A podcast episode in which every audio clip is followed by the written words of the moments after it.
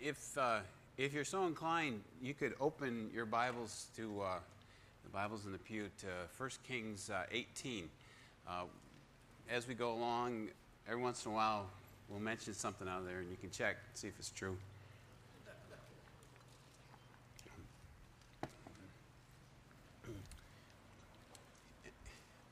I would pray briefly. Lord, thank you for this time that we can think about you. We can listen for your voice in the words that are spoken. Spirit, bless us, move in us and among us. Uh, keep us paying attention to you and to what you're doing. In Jesus' name, amen. Uh, first thing is to draw a map. This is the edge of the Mediterranean Sea. You'll notice that it makes a sea. About halfway down, a little bit farther, is the Sea of Galilee, the Jordan River, and then the Dead Sea. That's basically Israel, from the bottom of that piece of water to the top of this piece of water. As you come around that sea, almost halfway down, not quite, is a town named Tyre, and its twin town, 10 miles away, Sidon. Very important shipping places back uh, in the day, and also a center of Canaanite gods, um, the most famous of which is, uh, is Baal. But I must confess that I say Baal, so just work with me because I think I'm just going to say Baal the whole time, all right? And I mean, you know, what other people mean by Baal. During the second millennium BC, the people who lived a bit north of what would later become Israel had a bunch of gods that they believed could help them. One of the gods was the one you go to if you had a growth problem. His name was Baal.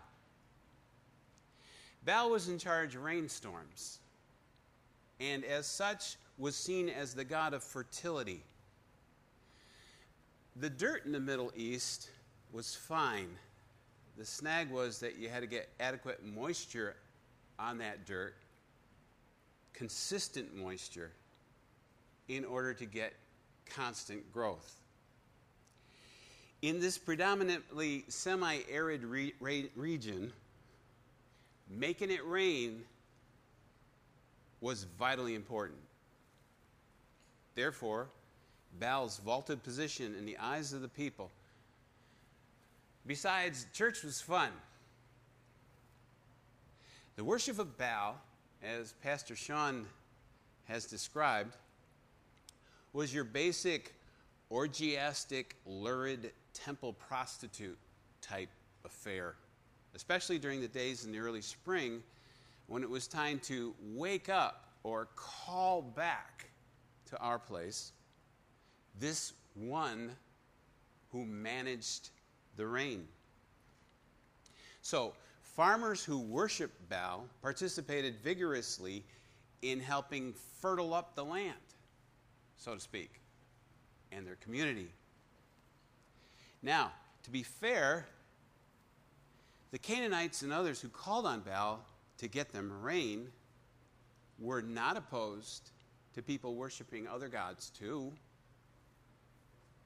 Whatever God a person might believe helpful was fine.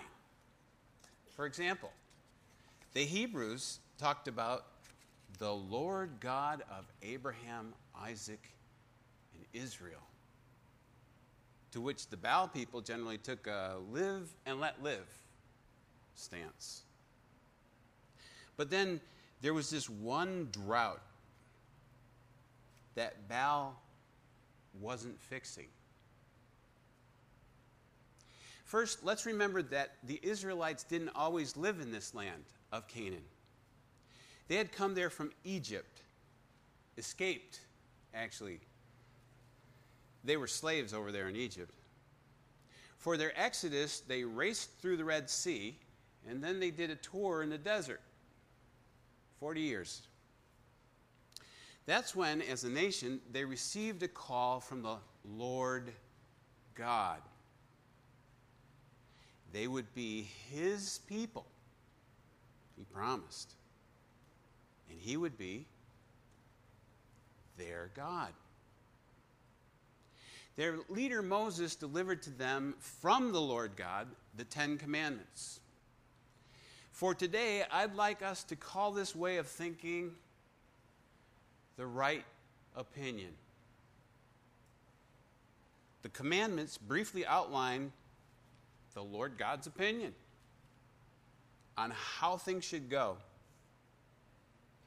He explained that he wanted his people to live their lives by trusting in him and believing his right opinion was good, healthy, peaceful. Something they could take to heart and aim toward doing as a loving response to God and to their neighbor. Uh, we mentioned one odd thing. Well, at least it was rare for the times back then. You see, the Lord God said that He was to be their only God. He even mentioned he was jealous. Baal's not like that. Baal's got a more live and let live view. So, when these nomadic Israelites took over Canaan, they would naturally have paid attention to the farming techniques as well as the cultural practices of their predecessors, who were now their near neighbors, those Baal worshiping Canaanites up the coast. The Lord God had instructed them, the Israelites, to purge the Canaanites from the land, that is, remove them and remove their ways of doing things, of thinking about things. We're going to call that, for today, the wrong opinion. Just before the Israelites went in to take over Canaan, Joshua specifically warned them against following other gods. Choose ye this day whom ye shall serve. As for me and my house, we will serve the Lord. Woohoo! The Israelites all said. That was then. Now, years later, Joshua's warning seems far away. The Israelites, it turns out, were sometimes influenced by the worldview and practices of the people living near them. In this milieu, where surrounding folks believed in an I'm okay, you're okay God who was in charge of the rain, I mean, what could it hurt if a Hebrew dude wanted to try to at least keep his options open? Baal wouldn't care if you just gave him a little wave. There was a temptation to just keep Baal on the side on, on my side. He's the rain god. Then things got worse after the wedding. Isn't that a great sentence? Around 870 BC, evil Israelite King Ahab marries a princess from Baaltown, up the coast. She lived right in between Tyre and Sidon. Her name was Jezebel. Her family was really, really religious. You know, all bow this and bow that. Kind of like Tebow. T-bow? Jezebel moves into the palace in northern Israel and commences to putting up shrines to Baal in high places right there inside the borders of northern Israel. She even tears down the altars that the Israelites had been using to sacrifice to the Lord God. In this circumstance, Elijah shows up. His name means, My God is the Lord. In 1 Kings 17, verse 1, nobody knows who this guy is. he just shows up. The Lord instructed him to tell King Ahab, As the Lord, the God of Israel, lives, whom I serve, there will be neither dew nor rain in the next few years except at my word. Yeah, yeah. There's a good chance the king did not take him very seriously at that point. For all we know, Elijah shouted it out while the king's coach was like riding by. Besides, Ahab and his religious wife had another God they could go to if they needed some rain. Then it did not rain for three straight years. 1 Kings 18:1. After a long time, in the third year, the word, of the, God, the word of God came to Elijah Go and present yourself to Ahab, and I will send rain on the land. Ahab meets Elijah. 1 Kings 18 17. When he saw Elijah, he said to him, Is that you, you troubler of Israel? I have not made trouble for Israel. Elijah replied, But you and your father's family have. You have abandoned the Lord's command and followed the Baals. Then Elijah outlines a fire and rain contest they're going to have on Mount Carmel. I think you're all familiar with the story, so I won't tell it over again. One part I want to emphasize today is the talking to that the Israelites got from Elijah as things were just starting up. 1 Kings 18:21. Elijah went before the people and said, "How long will you waver between two opinions? If the Lord is God, follow him. But if Baal is God, follow him."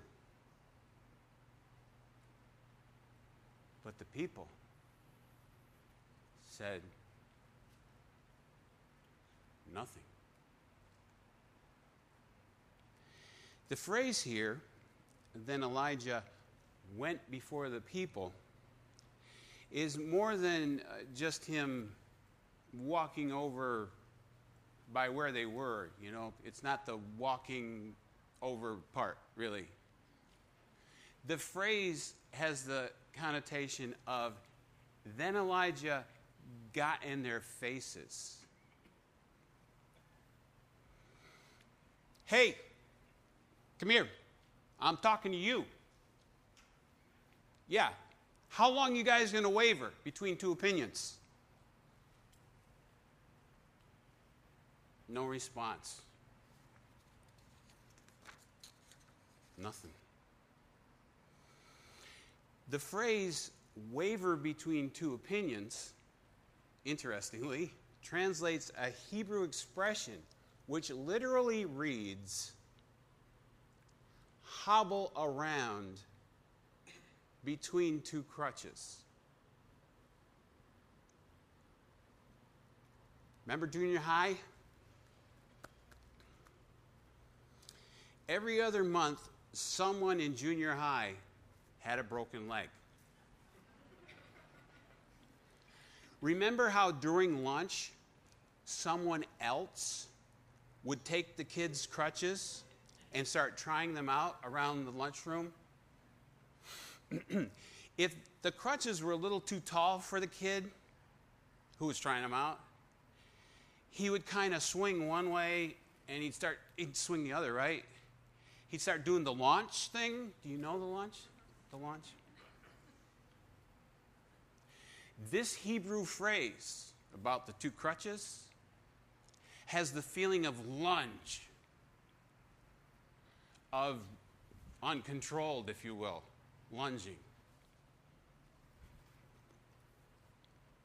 Yo, team, Elijah was saying. How long are you going to lunge back and forth between two opinions? There's Baal, there's the Lord God. Choose, choose one. Serve him. Any questions? the people said nothing. Let's for a moment talk wavering theory. If there is no right opinion, it logically follows that there is no importance to what I choose, which then means there is at least subjectively no wavering. Yeah, I know, it's kind of warm. I'm going to read that again because I want us to, whoever wants to, to think about this wavering closely. If there is no right opinion, it logically follows that there's no importance to what I choose, which means there is at least subjectively, from my perspective, no wavering. As I write this, last night I had rice and beans for supper. It was really good. Today I had chicken salad, a chicken salad sandwich. It was really good. No wavering. But what if in April I had gone to a week long seminar with some friends on the wisdom and benefits of practicing vegetarianism? And what if on the last day I went forward during the call and I signed a pledge card and was given a bracelet that said, What would Jesus eat?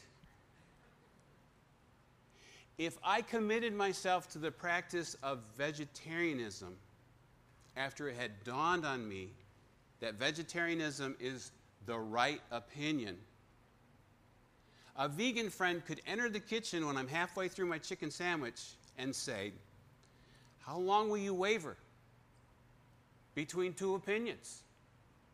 What? You only go meatless until Claire makes her special chicken salad?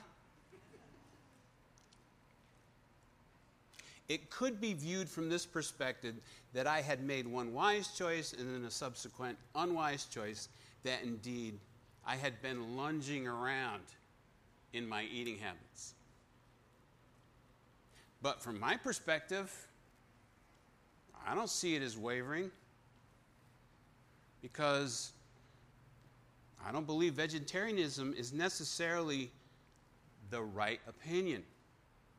It's certainly a choice, but hey, not everyone has to submit to its dictates. Come on. If there is no right opinion, it logically follows that there is no importance to what I choose, which means there is, at least subjectively, no wavering. In closing, I would like to offer some ideas for us to consider in this context. Many people around us do not believe there is a right opinion or at least they do not believe the right opinion is the Bible. There's an article in the Atlantic Monthly of January 2013 entitled A Million First Dates How Online Dating is Threatening Monogamy. In it, informed and likable techies make statements about how, because of online dating, monogamy and the old thinking about commitment will be challenged very harshly. Quote, the rise in online dating will mean an overall decrease in commitment. Quote, marriage will become obsolete. And while we can all agree that sites like morefishinthesea.com that was in the article, may exacerbate certain practices, we would hold that these practices start at root not with not believing there is a right opinion. Monogamous Christian marriage, quote, until death us do part, is seen as an option, like vegetarianism. It's a good one and a respectable choice, and many make that choice. Cool, dude.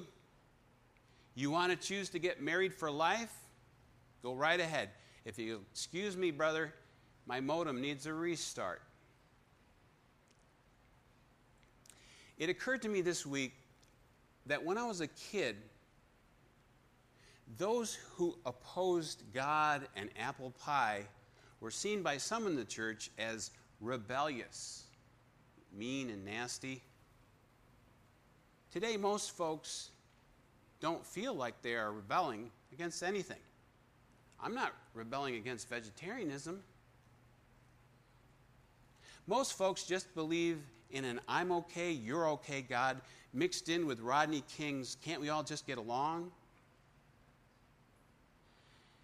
I think we need to continue to pray for and practice ways to care for folks, ways that do not start with arguing with them about whether or not there is truth, a right opinion. Secondly, in this environment, we would be wise to tell our children stories that show we believe there is a right opinion, while explaining to them that many folks around us don't yet think so. Furthermore, we must convey that Jesus wants to hold our hand, gently to help us walk a little more like Him and a little less like the kid in the cafeteria lunging around on the crutches. And lastly, we should probably, as a practice, not wait until the next fire and rain contest to listen for a prophetic voice. I think we can hear that voice at coffee break Bible study, at youth group, from across the kitchen table, or in the Bible. There is a right opinion, and we do need to have the truth get in our face from time to time.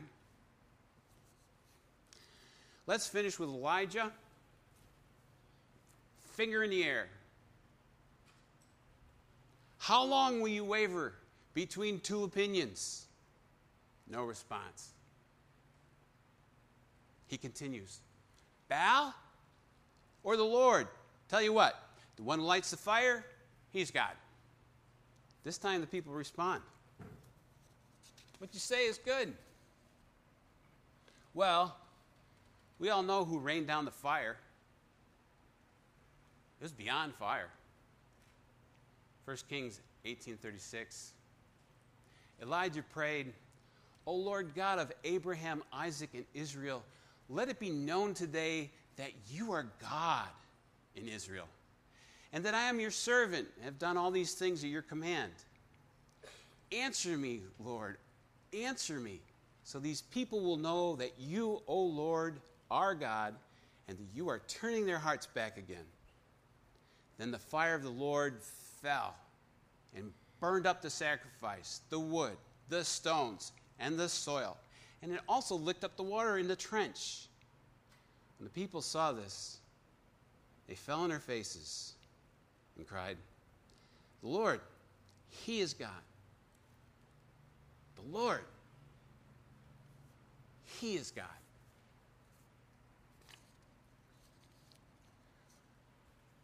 Would you join me in singing A Mighty Fortress is Our God?